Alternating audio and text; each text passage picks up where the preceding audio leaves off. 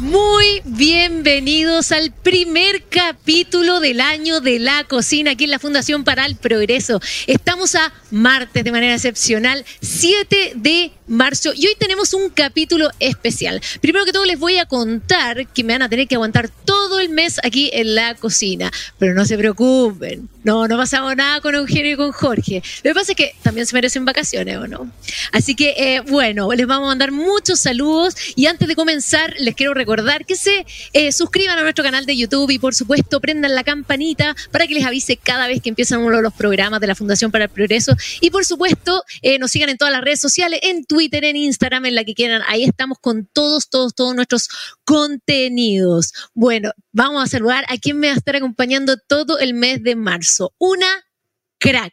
Antonia Rusi, psicóloga e investigadora de la Fundación para el Progreso. ¿Cómo estás, Antonia? Hola, Mara. Muy bien, muy bien. Qué bueno tenerte acá con nosotros. Bueno, Antonia, ustedes ya la conocen, la han visto muchas veces acá como invitada, pero esta vez va a ser el nuevo George. Claro. Vas a ser el nuevo George. Sí, voy a venir a desordenar, tengo que desordenar, pues como Jorge. Sí, igual, igual Brigio.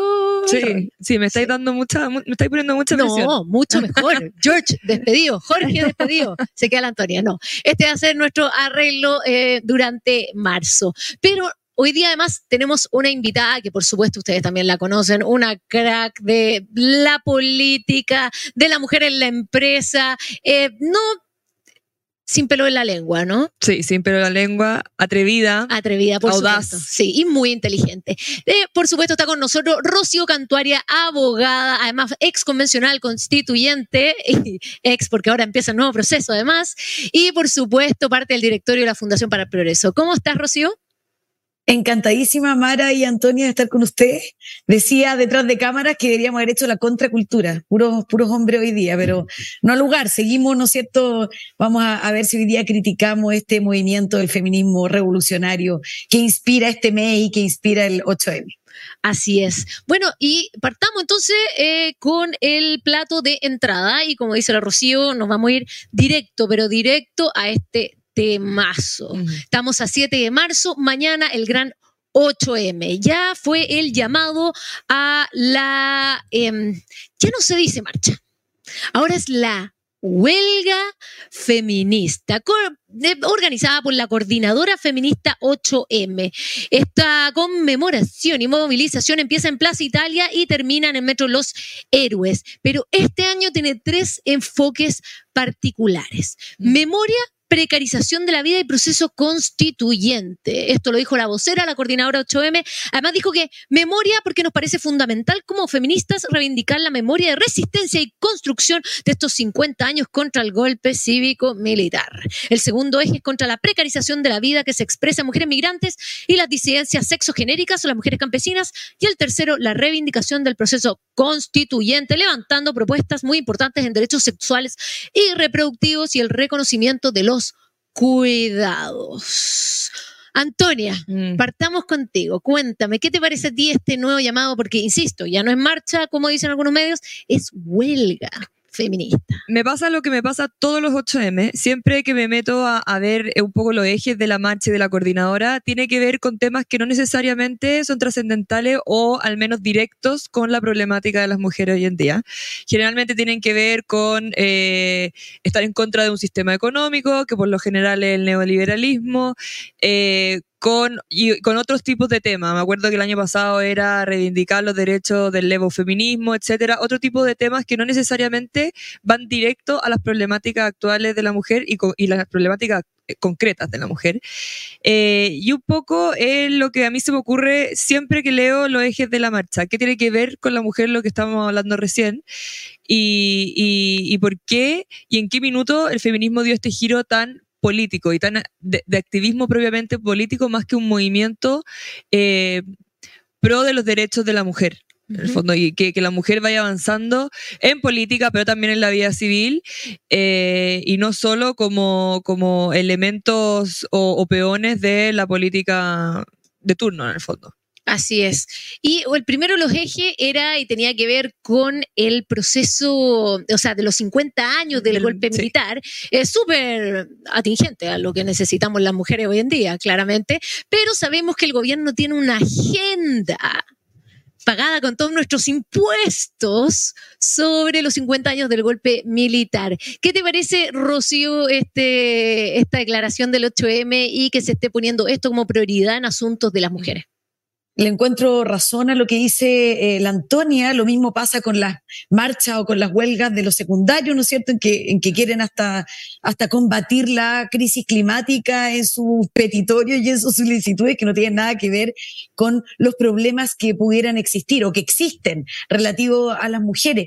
Pero aquí yo quiero eh, referirme a que este, estas feministas revolucionarias, radicales, cuando se refieren a la mujer, siempre nos han convertido en criatura irresponsable, casi interdicta, víctima, por supuesto que víctima sí, ¿no es cierto? Lo primero, pero también interdicta y asumen cosas que no son, que seamos víctimas de abuso del hombre heterosexual, blanco, patriarcal, que en materias laborales que ganamos menos que los hombres, que somos abusadas por los hombres y por las empresas, que para nosotros es una carga tener y formar a nuestros hijos, que esta injusticia, además, lo que deslizaba la Antonia, es que se deben justamente al modelo neoliberal. Entonces, lo que hace y aprovechan este mes y, la fecha eh, principalmente de mañana, es que se van repitiendo, instalando falacias que lo que buscan no es resolver los problemas de la mujer, lo que buscan es generar odio, generar sectarismo, generar división entre las supuestas mujeres oprimidas, estas que somos todas interdictas, ¿no es cierto? Y los imaginarios hombres explotadores. ¿Para qué lo que buscan las feministas radicales es lograr poder y avanzar en una agenda ideológica. Entonces, es muy consistente, eh, tiene, tiene toda lógica que lo que, que se vayan, ¿no es cierto?, por un, un, camino completamente distinto, que busquen conmemorar los 50 años del pronunciamiento militar o tantas otras materias que nada tienen que ver salvo en el avance de su idea ideológica de la izquierda radical con las mujeres. Así es, toda la razón. Y eh, en, este, en, este, en este marco de la, victimización, conocemos también eh, este, este objetivo del opresor oprimido que ha sido parte del marxismo, del discurso marxista durante muchísimos años y que hoy se está aplicando a distintas cosas. Opresor oprimido en lo que tiene que ver con las mujeres, en lo que tiene que ver con los pueblos originarios, los colonizadores. Eh, volvemos a revivir ciertas cosas que son parte de las ideologías marxistas que lo que hacen, como dice bien la Rocío, es fomentar el odio, la rabia, la división para poder lograr objetivos políticos. ¿Qué opinas tú de eso, Antonio? Claro, y además si es que tomamos en cuenta de que hoy, esa, mañana es el Día de la Mujer y se considera el mes de marzo como el mes de la mujer y no del feminismo, ahí podríamos atrever a, preguntar, a preguntarnos, bueno, ¿el día de qué mujeres? las mujeres que creen qué. Porque también eh, sucede que, como bien dijo, decía la Rocío, eh, nos están eh, introduciendo en grupos y están asumiendo que nosotros creemos y defendemos valores que no necesariamente tenemos que defender. Y un poco algo que a mí me gusta comentar mucho respecto al feminismo es este fenómeno que está ocurriendo con las mujeres hoy en día, sobre todo que muchas, sobre todo el 8M, lo vamos a ver en redes sociales, eh, van a postear, a mí el feminismo no me representa. O también, no sé si te pasa a ti, Mara, pero cuando a ti te preguntan, ¿tú eres feminista? Uno se encuentra en una encrucijada un poco como interna de decir, bueno, ¿Qué es el feminismo? Porque si yo, voy a decir que soy feminista, necesito que me digan qué significa que yo sea feminista. Y ahí responden un poco como, bueno, el feminismo es la igualdad entre el hombre y la mujer. Pero son estas cosas las que a mí me hacen preguntarme, ¿es efectivamente la igualdad, eso es lo que están buscando, la igualdad entre el hombre y la mujer, la igualdad ante la ley, la libertad de la mujer? Porque pareciera que bajo sus actitudes activistas y sus actitudes políticas no están buscando ni la libertad de las mujeres, por lo menos no la de libre pensamiento, y tampoco están buscando una igualdad, sino que están buscando privilegios. Y también, eh, como bien decía también la Rocío, están buscando poder en distintas áreas de la sociedad, que no necesariamente tiene que ser eh, negativo, sino que puede ser perfectamente eh, legítimo, digamos, pero, pero eso no significa que todas las mujeres se sientan representadas y no todas las mujeres eh, estén buscando lo que estas activistas o esta elite política, porque ya se han configurado como una elite política, les dicen que deberían querer o buscar en el fondo. Eh, y un poco cuando uno tiene este tipo de opiniones y dice, bueno, parece que a mí este feminismo no me representa, em, te atacan un poco diciendo, bueno, entonces, eh, ¿a quién le vaya a agradecer por poder votar? ¿A quién le agradeces por poder ir a la universidad, por poder estudiar?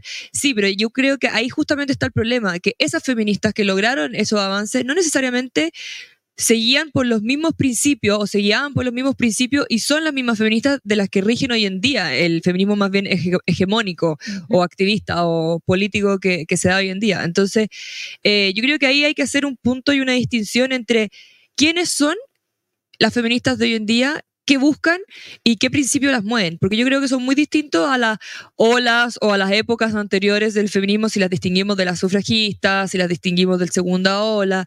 Hay, hay, hay principios fundamentales demasiado distintos, incluso contradictorios. Oye, eh, la Antonia da en el clavo en términos de entender qué significa el feminismo y cómo partió esto como un movimiento súper legítimo de poder eh, encontrar la igualdad ante la ley y que finalmente no fuera el Estado el que limitara a las mujeres el poder estudiar, el poder votar, el poder trabajar. Así es como comienza esto. Entonces voy a aprovechar de pasar un dato. Yo sé que ya empezamos, pero desde la Fundación para el Progreso estamos dando un curso de feminismo liberal donde estamos hablando, ya tuvimos la primera sesión eh, la semana pasada sobre las olas de feminismo, pero nos quedan aún cuatro sesiones y si quieren participar e inscribirse pueden hacerlo a través de nuestra página web. La Antonia hace este curso este jueves que es sobre ideología y también biología del género, etcétera. Sobre todo la pregunta es eso, ¿Qué es lo que es la mujer hoy en día? Un concepto que está totalmente en duda, como que es el momento de las mujeres, pero pareciera que no sabemos cómo definirlo. Y tenemos cursos sobre las grandes mujeres en la historia, las grandes mujeres de Chile, y vamos a finalizar con el curso que voy a impartir yo que tiene que ver con feminismo liberal. Así que si aún quieren inscribirse, lo pueden hacer a través de la página web de la FPP. Mujeres en el poder, estabas hablando recién, la influencia en la política. Tuvimos un proceso constituyente que estuvo marcado por un discurso feminista actual, feminista, esto que estamos cuestionando. Mm. Y eh, Rocío, tú fuiste parte eh, de ese proceso constituyente y lo que dice la coordinadora 8M ahora es que una de sus prioridades y uno de los ejes de esta marcha es el proceso constituyente. ¿Qué es lo que ves tú del proceso anterior que puede ser bastante perjudicial para adelante, para las mujeres, para la política pública? y eh, cómo crees que se va a llevar en el próximo proceso. A ver, aquí varios comentarios, eh, Mara, porque eh, la Antonia decía, bueno, parece que, que, somos minoría o que no nos sentimos representadas por este activismo del feminismo radical. Y bueno, las que son minorías son ellas, porque recordemos que el 4 de septiembre hubo un plebiscito en que se rechazaron por una rotunda mayoría, ¿no es cierto? El 62% de los chilenos le dijo que no a la forma en que tenían estas feministas justamente de plantear el rol de la mujer en nuestra sociedad y todas las otras normas de discriminación positiva o las normas de privilegio, como las cuotas que estaban todas y cada una de ellas de manual escritas en esta propuesta constitucional y que fue rechazada. Así que eh, yo ahí solo un matiz, Antonia, en que, en que creo que, que quienes pensamos, eh, como, como lo estamos conversando hoy día, ideas del feminismo liberal y no este feminismo revolucionario, que es, ¿no es cierto?, la justificación a la chiva, como decía la Mara, para eh, implementar y para seguir impulsando las ideas neomarxistas, porque de eso se trata somos la gran mayoría. O sea, si no, esta, esta constitución no hubiera tenido, esta propuesta constitucional no hubiera tenido los resultados que tuvo em, eh, en el plebiscito del, del 4 de, septiembre. Eso es lo primero. Lo segundo es que eh, estaban, o sea, que, que las feministas, las activistas, estas radicales, tenían contemplada todos los privilegios del mundo, todas las cuotas, todos los organismos del sector público, pero también del sector privado, iban a ser paritarios, eh, lo que en mi opinión es debilita absolutamente la democracia eh, y privilegia a unas pocas, ¿no es cierto? No haciéndose cargo, por supuesto, que de ningún problema de las mujeres del mundo real. Y lo tercero, que también creo que es pertinente comentar en el contexto del proceso constitucional ahora que se viene, es que es muy peligroso que haya, que, que haya quedado, en mi opinión, como borde o como límite ya establecido para el desarrollo del trabajo de la Convención 2.0, que haya quedado como límite justamente la paridad. O sea, yo creo que ahí hay una inconsistencia absoluta entre lo que la gente esperaba y que votó, o sea, manifestó su voluntad el 4 de septiembre, y lo que un grupo de políticos eh, encerrados entre cuatro paredes, cocinó, ¿no es cierto?, y resolvió que iba a cómo se iba a desarrollar el experimento constitucional, porque sí incluyeron la paridad, lo que en mi opinión es un error y es un golazo de eh, las ideas de la izquierda radical, del feminismo radical, que no obstante haber sido rechazado el 4 de septiembre, bueno, vuelven a tener una nueva oportunidad para este experimento constitucional 2.0. Entonces ahí el llamado es estemos atentos y no, no lo olvidemos, repitámoslo cada vez que podamos, sobre todo en el contexto del mes de, de la mujer. Tremendo. Oye, este tema daría, pero para rato podríamos estar toda la cocina hablando de esto, pero tenemos que pasar a, otros, a otras cosas porque la marcha del 8 m la verdad es que no es lo más relevante, pero sí mujeres en política que a veces no solo no nos representan, sino que además son fuente de escándalo. Vamos a hablar un poquito del telefonazo de la diputada Maite Orsini a la generala de Carabineros por el control de identidad de Jorge Valdivia, el conocido futbolista nacional. En la parlamentaria de Revolución Democrática se comunicó con la directora de Derechos Humanos, Karina Sosa, para poner contacto eh, con el exfutbolista por presunto acto ilegal y arbitrario en contra de un procedimiento policial. Orsini se autodenunció en la fiscalía para demostrar que nunca cometió este acto de corrupción. La UDI confirma que la enviará a la comisión de ética y ahora eh, Orsini sale diciendo que fue para intervenir a favor de las policías. Em, Antonia. A favor de la institución que, tanto ha defendido tradicionalmente, digamos. Históricamente ha sido muy defendida por, por Orsini, digamos. Pero... ¿Qué, opinas tú de toda esta puesta en escena y además este, esta última declaración que parece eh, dada del community manager, del asesor comunicacional, así como un salvavidas? Sí, exactamente. Mira, me pasan dos cosas. Una, eh, me da un poco de vergüenza porque ellos se, posicionaron como aquellos que iban a terminar con esta política añeja un poco, esta política de, del poder, de, someter al resto, de los pitutos, etc. Y la verdad es que han seguido todos los pasos e incluso lo han exagerado. Eh, y este es un nuevo ejemplo de lo mismo. Y a mí me pasa eh, que mm, respecto a su respuesta de que yo lo hice para eh, defender a la institución, Em, si uno, si ella buscara defender la institución, tampoco se explica el porqué del llamado, porque era una persona, según ella, que era una persona de, amplio conocimiento público, el futbolista. Está bien, pero no es una persona, pero eso no tiene nada que ver con información institucional. Porque efectivamente, eh, parte del debate ha sido, sí, se hablan los funcionarios del Estado, por supuesto que tienen conversaciones, tienen diálogos, se dan información, pero eso no quiere decir porque sea un futbolista, sea necesariamente trabajo de la, diputada de ir a, hablar con, con, la directora de Derechos Humanos. O sea, no tiene, no tiene mucho que ver en el fondo. ¿Por qué estaría defendiendo a la institución porque un futbolista va a hablar o no va a hablar en contra de ello? Ellos, ellos sabrán, tienen un protocolo y si uno lo respeta, saben que van a hacer su trabajo. No tiene por qué estar inmiscuyéndose en ese tipo de cosas, la diputada. tampoco se explica, tampoco le creo mucho su explicación, pero si se la creyera, tampoco se explicaría, no tiene mucho sentido, para mí al menos. Rocío, huele a chiva, ¿o no? A ver, yo creo que, yo creo que la, yo creo que la Antonia está súper nice hoy en día, ¿no es cierto? Sí, es, que tenemos que tenerlo de todo. No, no, no, porque ella además dijo que iba a asumir el rol de Jorge, así que está perfecto. De Jorge no, no lo estoy asumiendo mucho. No, estoy asumiendo mal de Eugenio. Estoy siendo más diplomática. Pronto, volverá a la cocina. A ver, en mi opinión, aquí hay dos cosas como, o tres. En primer lugar, la forma. Como tú dijiste, Mara, la puesta en escena digna, tú podrás tal vez darnos algunos comentarios desde el punto de vista de la, de la actuación de la comunicación no verbal, para recordarle a la gente, no solo se tiñó el pelo oscuro y se lo cortó no, la, además puso una, blusa, una blusa eh, negra cerrada hasta aquí arriba. Muy recatada. Todo lo que es la comunicación no verbal, recordemos que todo comunica, así que eh, se la arregló para presentarse, si yo soy igual de honorable que todos ustedes. ¿Sabes que me, acordé cuando vi esta imagen de Sor Maite Orsini ahí con su puesta en escena, con el vestuario? Me acordé de los juicios.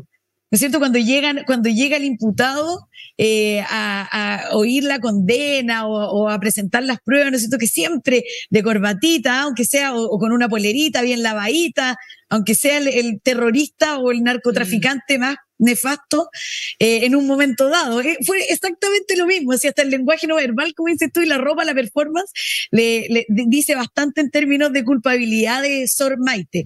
Eso desde el punto de vista de la forma y desde el punto de vista del fondo, yo creo que aquí hay un tema de seguir eh, ensuciando la eh, al Congreso Nacional completo, a la Cámara de Diputados y de la credibilidad. O sea, a mí no me extraña nada. Si esta gente, permítanme decirlo en castellano, son unos chantas profesionales. O sea, yo, yo no les creo nada. Me acuerdo de Urrejola con el audio, ¿no sé, Me acordaba de algunos otros casos de hace poquitas semanas. Urrejola con el audio y sale el Frente Amplio, ahí el diputado Winter, ocho más que bien baila en la Cámara de Diputados, diciendo que no, que había, aquí había espionaje. Hoy día, o ayer, Sor Maite diciendo que no, que esta persona, que lo que yo quería era cuidar a la institución de Carabinero, pero ¿quién les cree? O sea, yo encuentro que el nivel de chanterismo, de poca credibilidad que ellos mismos se encargan de transmitir, es insólito. O sea, eh, eh, de verdad que yo creo que es como para la risa, eh, su, forma y su fondo. Ya. Y lo último, y aquí me callo, Mara, es que desde el punto de vista más de la copucha, y de la farándula, porque esto ya superó todos los límites. la, la, farándula en la política. Ya, pero, pero espérame, estoy esperando que alguien pida el audio de la conversación entre esta Sor Maite Orsine, diputada, ¿no es cierto? Y la general de Carabineros, porque, porque si es tan cierto que ella, ella intercedió por la reputación de Carabinero, porque podían estar en un problema, después de que a través de redes sociales y en cada una de sus declaraciones y de su performance como diputado, lo único que ha hecho es denostar a la institución de carabineros que ahora venga a decir que, la, que lo estaba defendiendo y que el objetivo de la llamada para la defensa de su pololo amante, no sé quién sea, ¿no es cierto?, el mago Valdivia, eh, a mí me gustaría ver de qué se trata este audio, ¿no es cierto? Estoy, esa es la perspectiva más superficial, la perspectiva de las farándula. El morbo, el morbo, el morbo de el morbo, exacto. Claro. Oye, eh, tenemos que, está, muy bueno el tema, pero tenemos que seguir avanzando. Voy a aprovechar de leer algunos saludos que nos llega por ahí. Jefe maestro, felicitaciones por todo, chicas, son secas y poderosas. Gustavo, me gusta más este formato, este panel es de temer, cierto, cierto. Eh, em, Romano Barbini dice, chanterismo, esa es la palabra, muy bien dicho. Eh, Ahí este, seguimos, leyendo los comentarios, pero ahora tenemos que pasar al plato de fondo, eh, que también, por supuesto, nadie está exento de, de, problema, excepto hasta ahora el nuevo proceso constituyente. Ya eh, arranca el nuevo proceso constitucional, comisión de expertos se instala y debuta con un acuerdo unánime en la mesa directiva y la oposición presidiendo tres de las cuatro subcomisiones. Tenemos, eh, por supuesto, presidenta PPD, vicepresidente Sebastián Soto, independiente de Bópoli, y en las comisiones tenemos dos RN, un UDI y un una DC. Em, ¿Qué te parece cómo ha comenzado? ¿Tú crees que va a seguir así la comisión de expertos? Y si el proceso en, la siguiente parte, que es eh, la, comisión que vamos a elegir todos nosotros el 7 de mayo, va a comportarse mejor que el anterior? ¿Este proceso va a tener mejores resultados? ¿Cómo lo ves tú, Rocío, desde la perspectiva de tu experiencia en el proceso constituyente?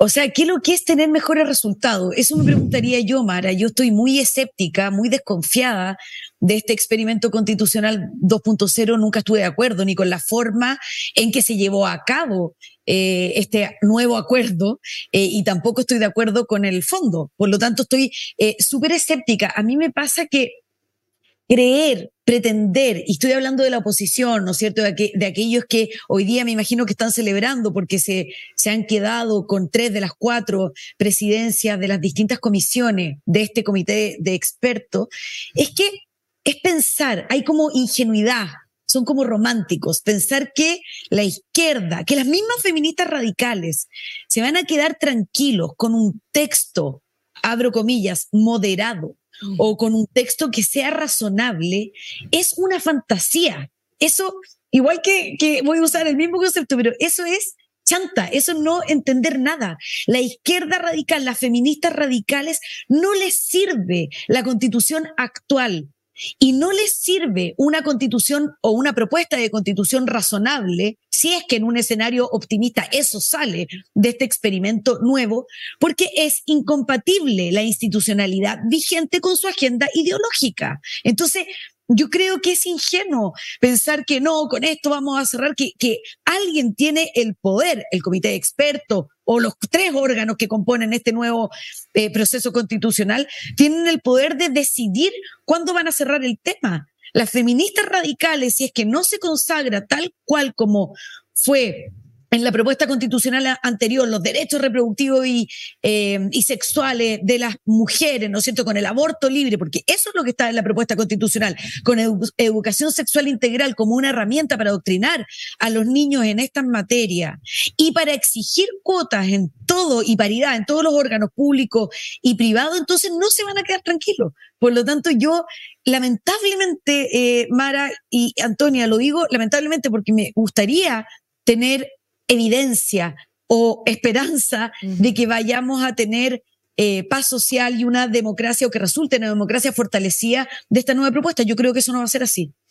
Eh, yo creo que das en un punto, Rocío, que tiene que ver con que eh, este proceso constituyente parte de una lucha de las izquierdas en Chile y en toda Latinoamérica que busca obtener una constitución que les permita llevar a cabo su agenda ideológica. Así partió con violencia en el 18 de octubre en nuestro país y finalmente nos hace cuestionarnos efectivamente si si queda un texto medianamente moderado o parecido a la constitución actual con algunas modificaciones, eh, validada por toda la ciudadanía, ¿la izquierda se va a quedar tranquila? ¿Va a respetar ese acuerdo o después va a salir con algunas eh, yayitas o alguna terminología para poder eh, no validar el proceso. ¿Qué opinas tú, Antonio? Yo creo que es lo más probable. Yo creo que la posibilidad de que paren y se detengan ahí y realmente busquen llegar a un acuerdo eh, está difícil.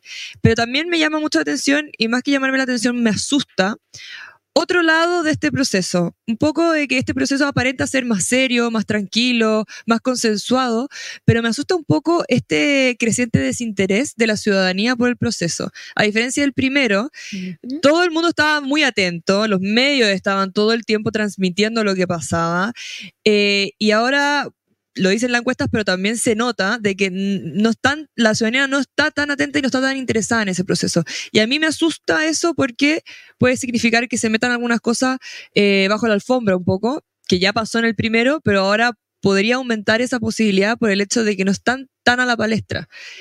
Eso me asusta un poco. Bueno, de que se incumplan acuerdos porque, o promesas porque efectivamente no están en el ojo del huracán.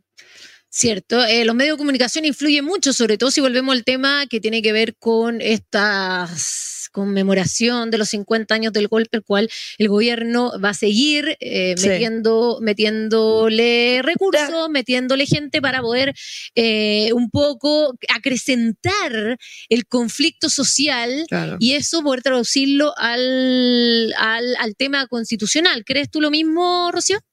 Mara, es que aquí yo creo que el tema es que este hastío del que habla Antonia, que le encuentro toda la razón, era súper predecible. Sí. O sea, el desinterés de la ciudadanía era, pero era un hecho, era obvio. ¿Y por qué? Porque les vendieron o nos vendieron, ¿no es cierto?, los políticos de turno, estoy hablando del acuerdo de noviembre, del primer proceso constitucional, pero de la izquierda particularmente, que la constitución o el cambio de constitución iba a ser la varita mágica, la solución a todos nuestros problemas.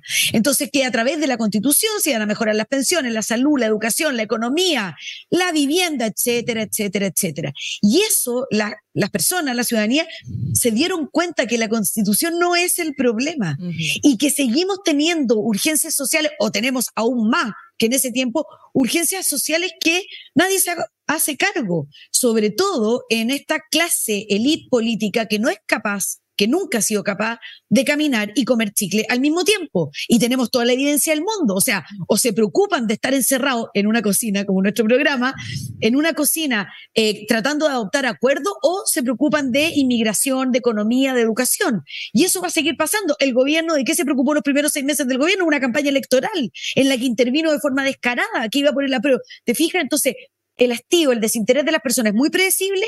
En mi opinión, creo que se basa en que ya nadie les cree, ¿no es cierto? Por la credibilidad que estábamos, o la falta de credibilidad que estamos hablando, ya nadie les cree que la constitución es la herramienta para poder solucionar nuestros problemas y la incapacidad de la élite política de darle solución a las urgencias de las personas. No son capaces.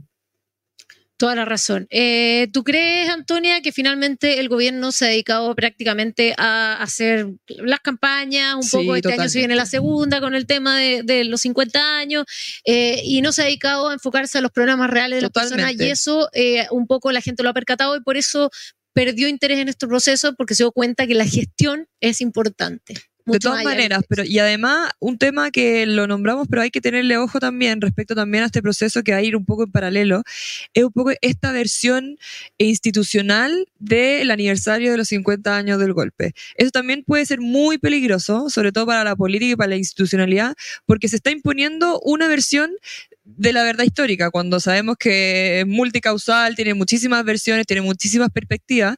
Entonces también eso es un tema, también se está haciendo una especie de campaña al respecto y una campaña bastante más peligrosa porque juega con nuestra tradición histórica. Entonces hay que tener cuidado ahí. Toda la razón. Oye, y un poco en el tema de esconder y mostrar información.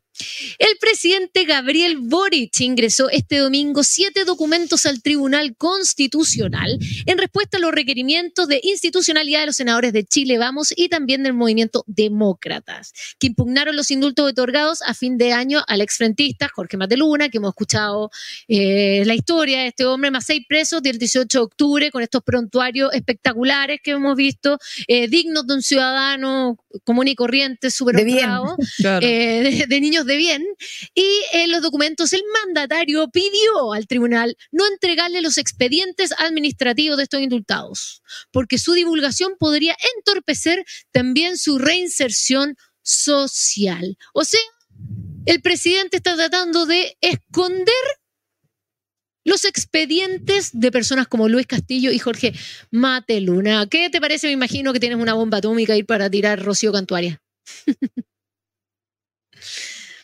Em, sí, eh, perdón, perdón, la Rocío está con problemas de audio, así que Antonia, vamos, vamos contigo.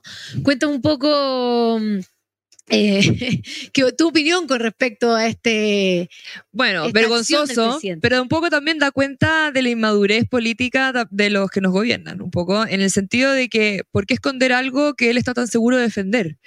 Eh, y por otro lado, también me me avergüenza, pero me, entristece y me enoja eh, el, respeto que tienen por personas que tienen, que son delincuentes que lo eran antes del, del, estallido social y que eso ya se ha comprobado y que siguieron siéndolo después, en el fondo, eh, y cuando tenemos otros ciudadanos totalmente éticos y totalmente correctos, pero que ellos, ellos son los que tienen que estar encerrados un poco y los que están en libertad, eh, y no solamente en libertad, sino que siendo eh, respaldados y protegidos por el gobierno, son personas que han jugado con la seguridad nacional en múltiples, en múltiples veces. Entonces, eso me parece muy vergonzoso eh, y bueno, me da mucha lástima en, lo que ha devenido nuestra política, pero también nuestra seguridad, porque así de serio es. En el fondo pasamos ahora, habíamos estado hablando de un, de un torreo romance y de un kawin y ahora pasamos a un tema que es de mucha seriedad.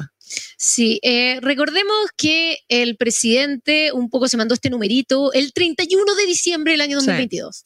Estábamos todos listos para salir a celebrar el año nuevo y se tira esto de los indultos un poco para pasar piola para pasar piolita, no, todos, sean de vacaciones. Y al día siguiente, por supuesto, estallaron los medios de comunicación, estalló la opinión pública en relación a los indultos, a la calidad de las personas que se le dieron estos indultos. No estábamos hablando, nunca se había entregado a gente tan joven, porque mm. normalmente los indultos se le entregaban a gente que ya tenía problemas de salud, que ya era un, tema, eh, un tema más humano el poder, el, el, poder darles unos últimos años de vida mejor. Y también porque eh, no son un peligro en ese momento para la sociedad peligro para la sociedad. El tema es que los actuales sí son un peligro a la sociedad y finalmente esto eh, responde a una agenda ideológica. Eh, yo creo que el presidente Gabriel Boric y todo su gabinete tenían una deuda con estos delincuentes, porque no hay otra palabra para ponerlo, y esa deuda hoy día la están pagando, aunque les cuesten las encuestas. Entonces, yo creo que ahora está saliendo el tema de nuevo, como el presidente ha ido subiendo la encuesta esta última semana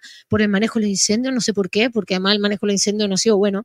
Entonces, Em, pero bueno, ha subido las encuestas y finalmente em, tiró de nuevo el tema eh, en el Tribunal Constitucional con los indultos. ¿Qué te parece a ti, Rocío, esto de que el presidente presente pida que no se muestre el prontuario de estos niños, estos angelitos? actitud que ha tenido siempre de enfrentar las decisiones ideológicas que toman eh, del Frente Amplio. O sea, lo mismo que estábamos hablando de Sor Maite Orsini, ¿no es cierto? Que ella lo hizo, el telefonazo a la general lo hizo para cuidar la institución de carabinero. Bueno, los indultos del presidente y su gabinete se justificaron cuando los entregaron a fines del año pasado en que iban a contribuir a la paz social. O sea, ese es el nivel de eh, justificaciones que dan, no solamente poco creíbles, sino que casi irracionales, ¿no es cierto? Dado justamente los prontuarios de las personas que, a las que indultaron. Entonces, eh, hoy día que el presidente saque de nuevo una justificación tan delirante como la que indicó al entregar estos indultos, no me parece, me parece súper predecible, me parece súper consistente al modo en que ha actuado siempre el Frente Amplio. Ya estamos acostumbrados a eso. Y agregar que la consistencia también está dada por evidencia, porque no nos olvidemos que estos mismos jóvenes, ¿no es cierto?, de, de bien, que quieren reinsertarse en la sociedad, fueron beneficiados con honores en el ex Congreso Nacional hace un tiempo atrás, fueron beneficiados con plata, ¿no es cierto?, que, que se recauda de los impuestos que pagamos todos los chilenos, pensiones de gracia a jóvenes eh, de, muy baja edad que, que son eh, o que fueron delincuentes eh, para el resto de la vida. O sea, honor en el ex Congreso, pensiones de gracia y ahora hay que cuidar que no sepamos quiénes son o que no sepamos cuáles son sus prontuarios para ayudarlos a la reinserción. Insisto, con el nivel de chanterismo de esta gente no tiene nombre. Chanterismo es la palabra del día. Mm. Hoy, 7 de marzo, nos vamos con chanterismo. y Anto, ¿Contribuye a la paz social dejar libre a los delincuentes? Por supuesto que no, pero es una cuestión de retórica, es una cuestión de relato que ellos tienen. Ellos van a seguir con su idea hasta el final. Ya, ya no, ya no, ya no, ya no se retractaron, digamos. O sea, yo creo que también tienen un juego por ahí, un poco de, de, seguir defendiendo lo que ellos dijeron y, y, el daño ha sido tan grande, tan alto, por todo lo que explicó la Rocío, que yo no veo que se detengan. Así es. Bueno, vamos a ir viendo cómo oh, evoluciona todo este proceso en el Tribunal Constitucional. Vamos a ver eh, quién termina ganando esta batalla de, para mí, sentido común, ¿o no? Totalmente. Sentido común. Y eh, la conversación está tremendamente buena, pero tenemos que pasar, yo sé, a la parte favorita de todos ustedes, que siempre nos escriben que esta es la mejor parte que les encanta. Así que pasamos al jugo. Vamos a aprovechar de hacer un saludo. Un saludo aquí. Eh, porque todos los días es nuestro día, el Día del Ser Humano. Fantástico. Un saludo por eso. Un saludo por eso. Eh, vamos a pasar al jugo de la semana. ¿Quién quiere partir? ¿Antonia? Vamos. Parto yo. Mira, yo estoy en una encrucijada y no sabía si hacer el jugo de la semana con nuestro presidente. Eh, por lo general le pego bastante al presidente, así que no estoy segura, pero sí, me parece vergonzoso lo que está haciendo. Lleva meses ya con, la misma actitud eh, indolente hacia, eh, hacia la delincuencia y un poco también a, motivar y a defender la delincuencia como si fuera un espíritu eh, revolucionario al que hay que admirar. Y eso me parece que es vergonzoso y, lamentable por lo, en lo que ha devenido un poco la política y, y la discusión pública de nuestro país. Presidente, usted siempre nos tiene jugos. Siempre, siempre, siempre, nos tiene jugo. Es como la sandía calama, o Nos da mucho material. nos da mucho material. Eh, Rocío, ¿cuál es tu jugo de la semana que sé que viene cargado también?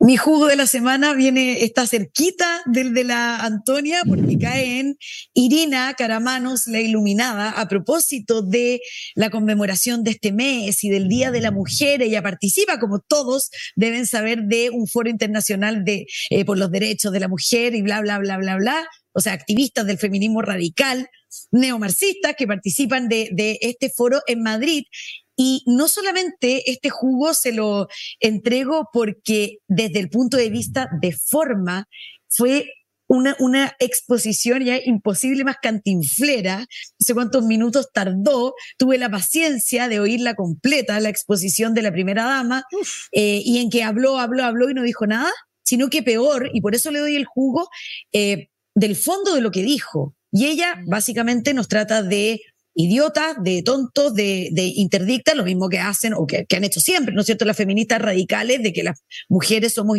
incapaces, víctimas, irresponsables, que es lo que estábamos eh, conversando al inicio. Entonces, mi jugo de la semana es para Irina la Iluminada, en que nos trató a todos de tontos por haber rechazado las ideas eh, nefastas que se incluían en la propuesta de constitución y eso es lo que está promocionando, lo que se está vendiendo en el extranjero. Así que bueno, tener, tener cuidado y criticar o rebatirle cada vez que salgan con estas eh, iluminaciones estas personas.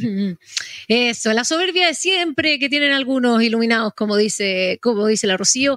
Gran jugo también. Y esta semana, eh, el mío eh, también, también se lo lleva una representante de nuestro gobierno, la ministra secretaria general de la presidencia, Ana Lía Uriarte, que a raíz de todo el tema de eh, Maite Orsini dice, es muy injusto que una persona la califiquen o pretendan entrometerse en su vida privada, porque el escrutinio público al cual ella debe estar sometida es al de su labor parlamentaria. Ministra, enchúfese. Mm. Lo que estamos criticando es su actuar parlamentario, que está usando su posición de privilegio para llamar a un alto representante de la policía para ayudar a su amigo o a su amigo con ventaja o no tengo idea qué es, pero está usando su posición privilegiada del Estado, sus recursos para intervenir en un proceso que es exclusivo de Carabinero y la policía. Así que, ministra, enchúfese usted. Nadie la está criticando porque con quién es amigo Maite Orsini. La estamos criticando precisamente por esa labor parlamentaria.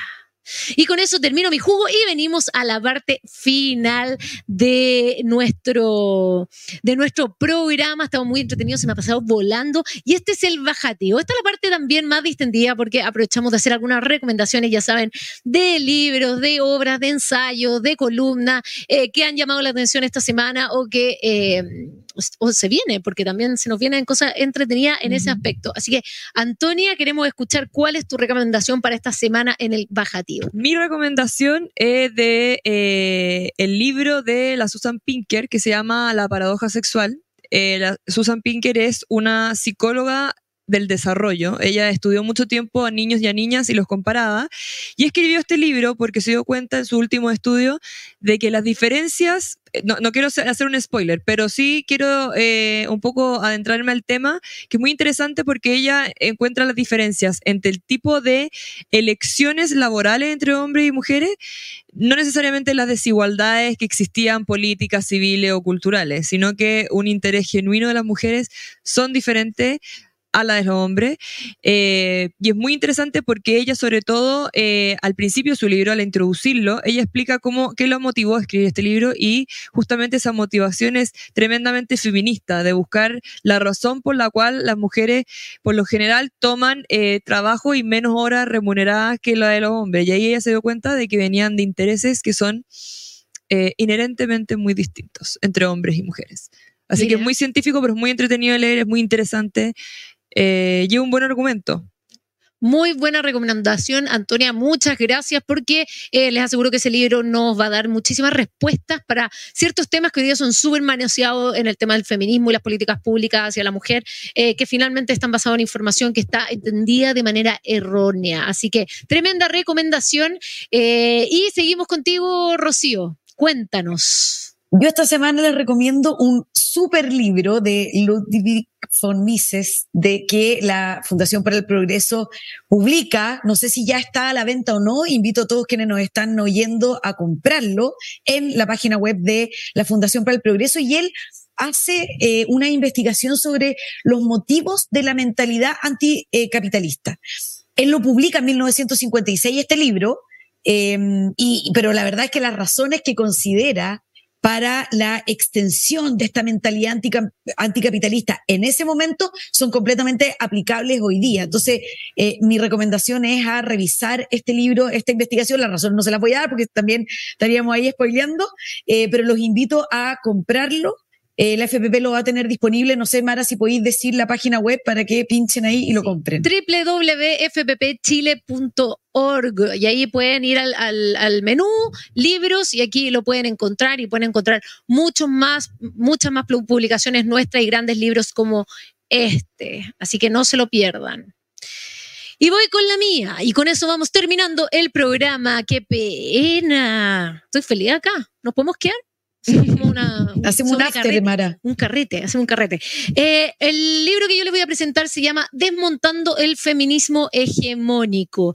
Es de la española Irune Ariño, que escribe junto a harta, hartos especialistas más. Y podemos desmontar un poquito eh, esta ideología desde la perspectiva de entender eh, los movimientos, las olas, la realidad de la brecha salarial, cuál ha sido la retórica que han hecho ciertos grupos para poder conquistar la, la el área política del feminismo y un poco desmiente un montón de cosas con estadística y con grandes autores que nos muestran un poquito la verdad detrás de la ideología que se utiliza en el feminismo. Además, el prólogo lo escribe la gran María Blanco, con quien vamos a estar mañana en el Ágora. Vamos a estar entrevistando a María Blanco directo desde España en el Ágora, que va a ser a las 7 de la tarde. Así que no se lo pierdan, voy a estar entrevistándola yo, así que lo siento por latearlos toda la semana, pero la conversación les aseguro que va a estar súper entretenida. Así que con esto vamos terminando el programa. Agradecerle a la Antonia que nos va a estar acompañando todo marzo.